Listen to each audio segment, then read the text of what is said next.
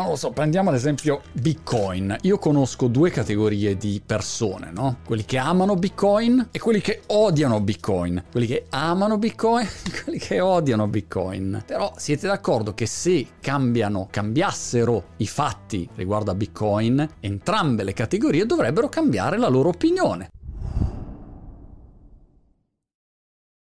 Tu ti sei fatto un'opinione in base ad alcuni elementi. Se io ti cambio quegli elementi, se facciamo finta da domani, se dico la parola bicop, mi, mi, si esplode il cellulare, dico Cardà, entra la polizia, mi arresta per tutta la vita e mi, mi massacra la famiglia. Cioè, a quel punto cambierò opinione su Bitcoin come possibilità di investimento. E al contrario, nel momento in cui la maggior parte delle aziende domattina decidesse di mettere eh, il 3% della propria cassa dentro a Bitcoin e quell'oggetto oggetto lì diventa una riserva di valore che ha più valore dell'oro e quindi vale 10 mm, trilioni e passa, a quel punto come investitore dovrai cambiare opinione perché sono cambiati i fatti. Poi, dall'altro lato, uno potrebbe dire no, ma io ho un'ideologia a prescindere. Ah benissimo, io vi faccio un esempio. Quando è partito internet, io mi sono innamorato di internet, ma mi sono innamorato della possibilità di non avere gli intermediari, di non avere la internet LTD che decide se io posso fare qualche cosa o meno. Mi sono innamorato di un'idea di comunicazione più libera, più democratica, di un accesso delle persone che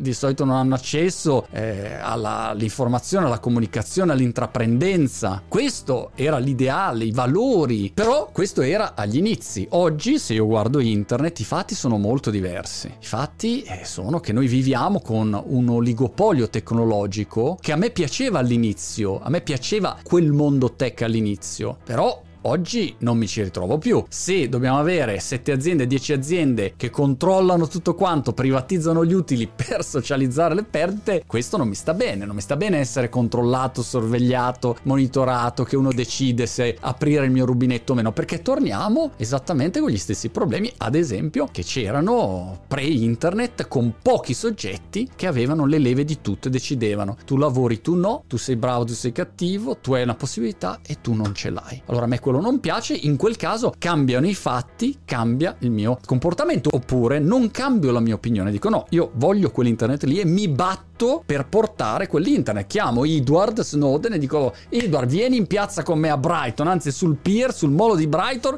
andiamo e combattiamo per la libertà. Vinceremo noi. Anzi no, però almeno una birra ce la facciamo, Belin. Però se penso a come si comportano le persone o come mi comporto io, in primis, anche se cambiano i fatti noi non cambiamo opinione perché in un qualche modo le nostre opinioni sono la bull dell'acqua calda della nostra identità è vero no? Una roba del genere. Sono opinioni a cui siamo affezionati, ce le ripetiamo magari per anni, per 40 anni, ti sei ripetuto le tue opinioni e le hai dette anche agli altri, allora non puoi più tornare indietro, no? La tua coerenza, tutti i tuoi bias cognitivi entrano in gioco e ti forzano a restare nelle tue opinioni. Il mondo è cambiato, i fatti ora che hai davanti sono completamente diversi, ma tu continui a pensarla. Un esempio stupido è quello del vino che a me colpisce sempre. Qua in Inghilterra, con il cambiamento climatico, che è un dato di fatto, fatto perché prima faceva più freddo e oggi fa più caldo, qui c'è un cambiamento evidente, il vino si può fare in modo molto migliore. Infatti, molti adesso comprano le terre eh, qui intorno per la tipologia del terreno e perché il clima adesso lo permette. E allora si comincia a avere un vino migliore in Inghilterra. Ma quando sono arrivato, per anni ho detto: Ma il vino inglese fa ridere, fa ridere, fa ridere. Poi, però, cambiano i fatti e tu cambi opinione. Provi un bollicine qua ed è assolutamente un vino, un vino decente.